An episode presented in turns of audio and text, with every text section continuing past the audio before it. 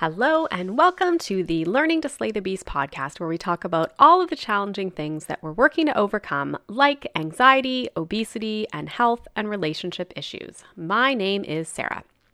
Today on the show, I wanted to talk about something that is near and dear to my heart. It is related to a disorder that my son has called pandas. So, this is set to air on October the 6th, and the Friday following that is October the 9th, and that is Pandas and Pans Awareness Day. So, I wanted to dive in a little bit about pandas and pans and basically just do my own piece to bring awareness to this disorder and hopefully shed a little light on it for you. So, if you have been listening to the podcast, I did a backgrounder on pandas, uh, talking a little bit about our story and how it has impacted our family. And then also in episode 21 on advocating for your children, I uh, spent about the first 12 minutes or so talking about my experience in advocating for a child with pandas, as I mentioned, my son. So I thought it would be really interesting to just give a bit of an overview um, of our experience again and then talk a little bit about some of the things you can do to support uh, families with pandas and pans, and um, even beyond that, the disorder in general. So, October 9th is Pandas Pans Awareness Day, as I mentioned, in Ontario, where I live. That has been declared through our legislature, through a number of provinces, as well as a number of states in the United States. It's not something that's everywhere. It's not something that's national in both of the United States and Canada, but it is um, working its way through, and a lot of families are doing a tremendous amount of work to try to uh, bring attention to uh, these disorders. And it is challenging. I mean, there are a number of groups that are working to to try to make sure that people understand the disorder. A lot of people believe that the disorder is mired in controversy, is something that you'll read if you do like a Google search.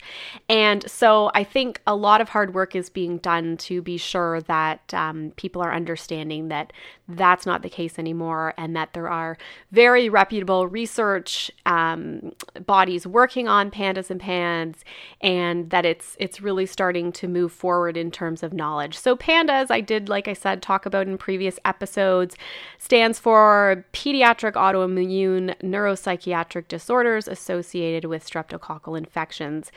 And basically it can present as a number of issues the child can be diagnosed when they're exhibiting things like obsessive compulsive disorder, tic disorders, um, and when things particularly suddenly appear after strep, uh, there can be a lot of cases of increased aggression, um, ADHD, and a very varying symptoms, I guess, or or presentations that can then start to come together in terms of what the disorder looks like.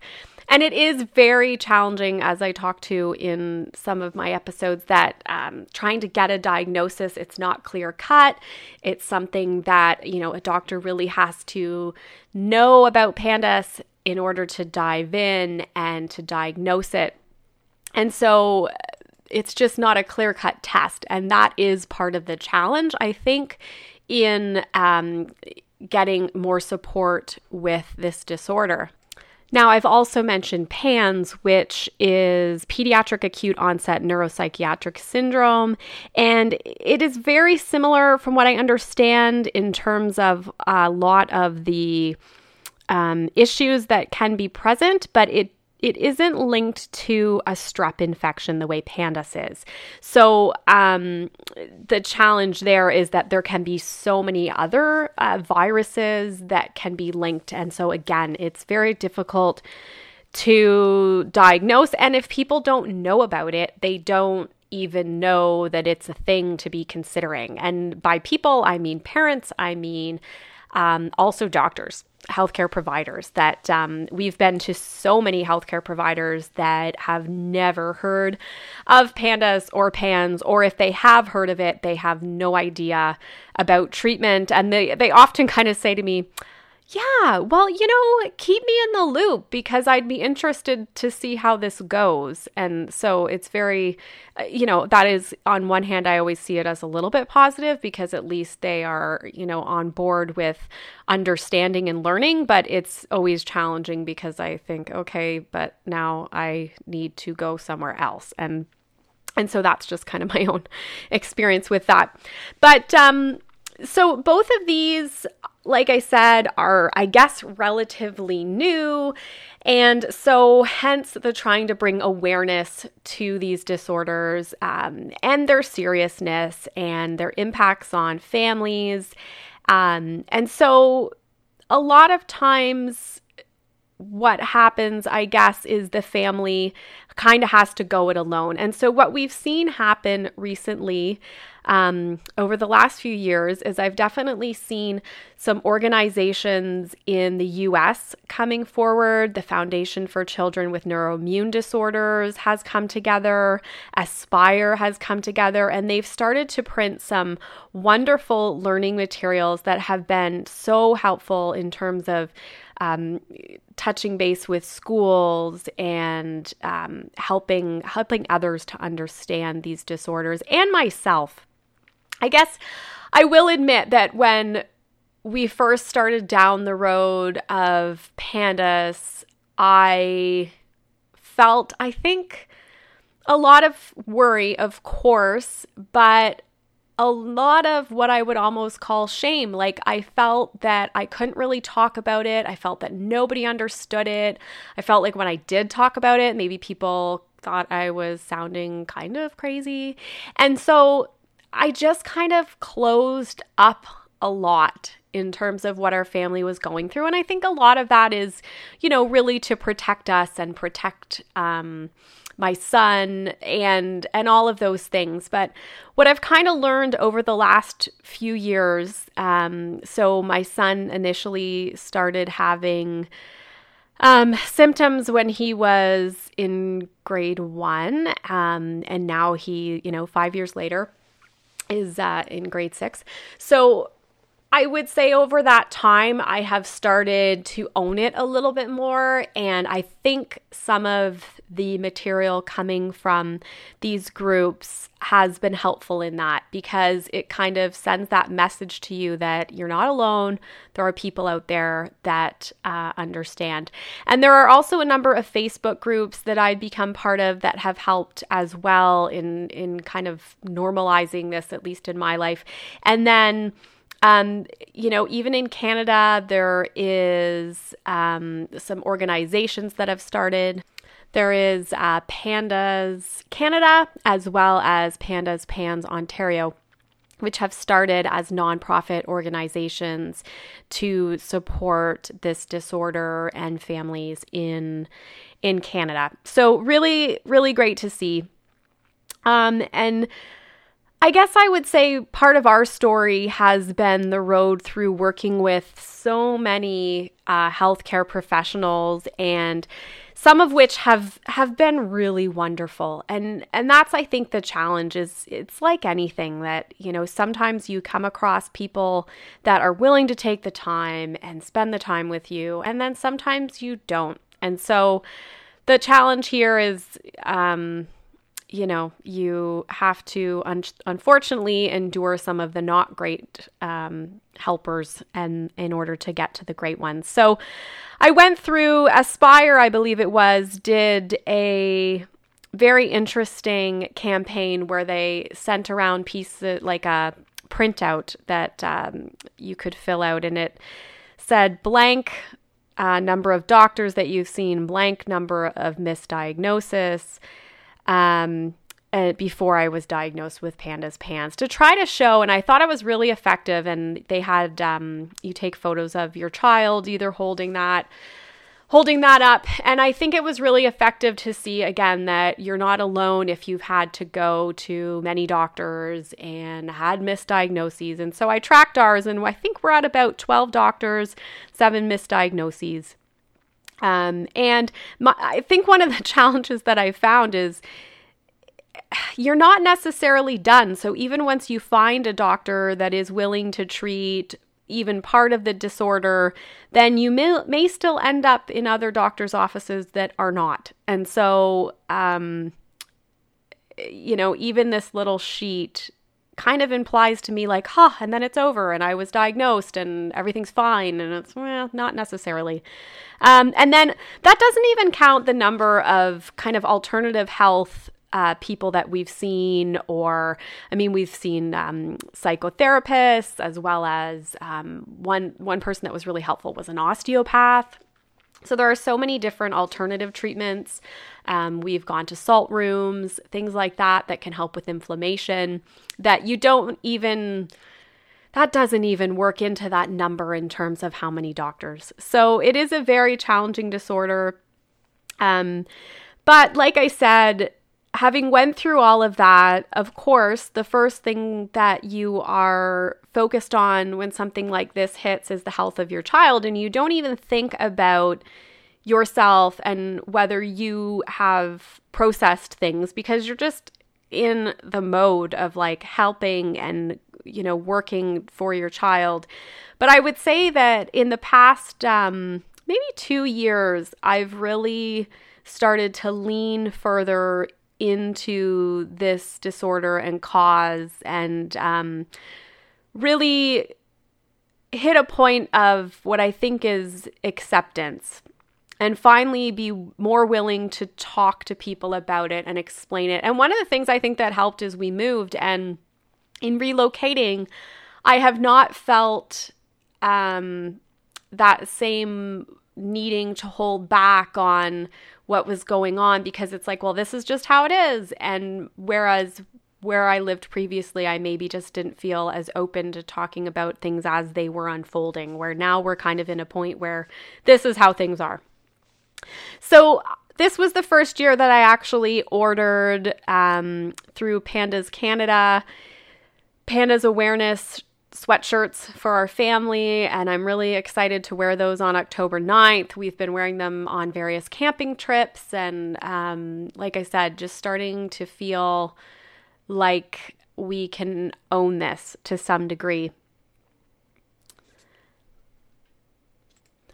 So, one thing I would encourage you if you are trying to think about how you could support um, other families with pandas is to go to some of the websites through Facebook, like Aspire, like um, the Foundation for Neuroimmune Disorders, which is also at neuroimmune.org and I apologize. Actually, they it was the Foundation of Neuroimmune Disorders that had the printable piece that talked about the number of doctors and number of misdiagnoses, um, and that campaign with the photos of the children. So in that, I would say go check out some of their materials because they have a lot of um, infographic and slide type materials that talk about what the families with um, children with pans pandas want you to know and it's it's quite interesting to read some of them and there's tons of information that is just so easily understood. I mean, they even have something that is about how to support families struggling with pandas pans. Um, and especially on that one focuses a lot on the behavior and some of the misconceptions and some of the negative comments that parents get um, when when they do are parenting their pandas or pans child um, and and I think it does really help with acceptance. Like I said, I've also found materials that do speak to um, kind of how this can can present in the classroom, and those have been very helpful as well. Um, I also mentioned there is a number of universities, for one, um, Stanford in the US, that are researching pandas pans. So you can also check out some of that new research that's happening if you're somebody who's looking for more of the science side of things. Um, there's been a couple recent journal articles um, in the Journal of Child and Adolescent Psychopharmacology. Um, like I said, the Stanford PANS Clinic in the US um, that have been very helpful um, and, and could be interesting, more scientific information for you to look at. So, beyond looking um, into either kind of like scientific information or things that have been created in more of a plain language type information, there is actual physical things you can do. So, there are a number of blood drives that are happening across Canada in particular. I don't know about the US, but on October 9th. So, the reason blood drives are important is that one of the treatments for pandas, pans is IVIG treatment, and that involves blood. So, and a lot of the a lot of the blood drives are happening in support of the children that are receiving IVIG treatment. So that's thing to do. Another would be to do something like what we did, buy the shirts. Um, there are, I've seen bracelets being sold to raise um, both awareness and money. Um, you can also change even um, a simple thing like changing the icon around your Facebook photo. If you search up Aspire, they have uh, a Pandas Pans Awareness Day icon. You can donate money to any of the agencies that are working on this issue if you're interested in doing that. Um, and then the last thing I guess I would say in terms of helping is you know, if you do know somebody listening to their story without judgment and being kind um, to that family, right? It's so easy to say, oh, it must be this or it must be that, or oh, that's not you know, real, or, you know, some of the other negative comments that families get. And I think um, one of the more powerful comments that I've seen through some of the um, awareness information was something to the effect of just because you don't see it, it doesn't mean it's not there. You know, there are a lot of pandas, pans children that are able to go to school and they hold themselves together for that or certain activities. But then when they come home, you know, they kind of they have that release and and it can be very challenging so that's something to keep in mind and the other thing i would say uh, if you do venture into learning more and understanding some of the symptoms is that there is a big list of symptoms for for both pandas and pans. And not every child has every single symptom.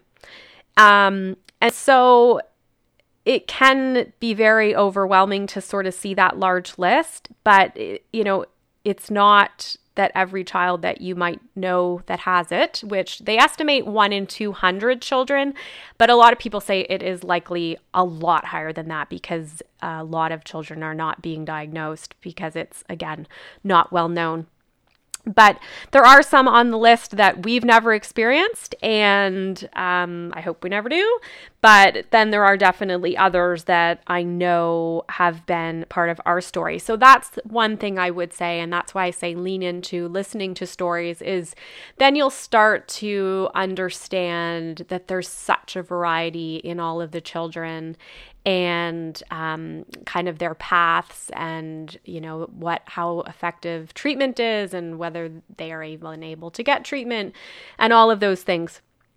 So it is a very challenging disorder but i never lose hope and faith that it is going to become easier for the next generation and that it will become easier even for those children that are even potentially moving into adulthood eventually to get help and become as well as they can be.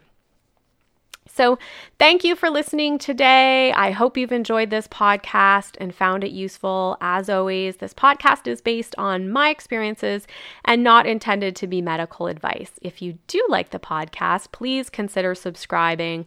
Also, you can follow my blog at www.theallergybeast.wordpress.com or follow me and or follow me on Instagram at Sarah S A R A Lady Gluten L A D Y G L U T E N. Thanks again for listening. Please do what you can to bring attention on October 9th to Pandas Pans Awareness Day, and I will see you next week.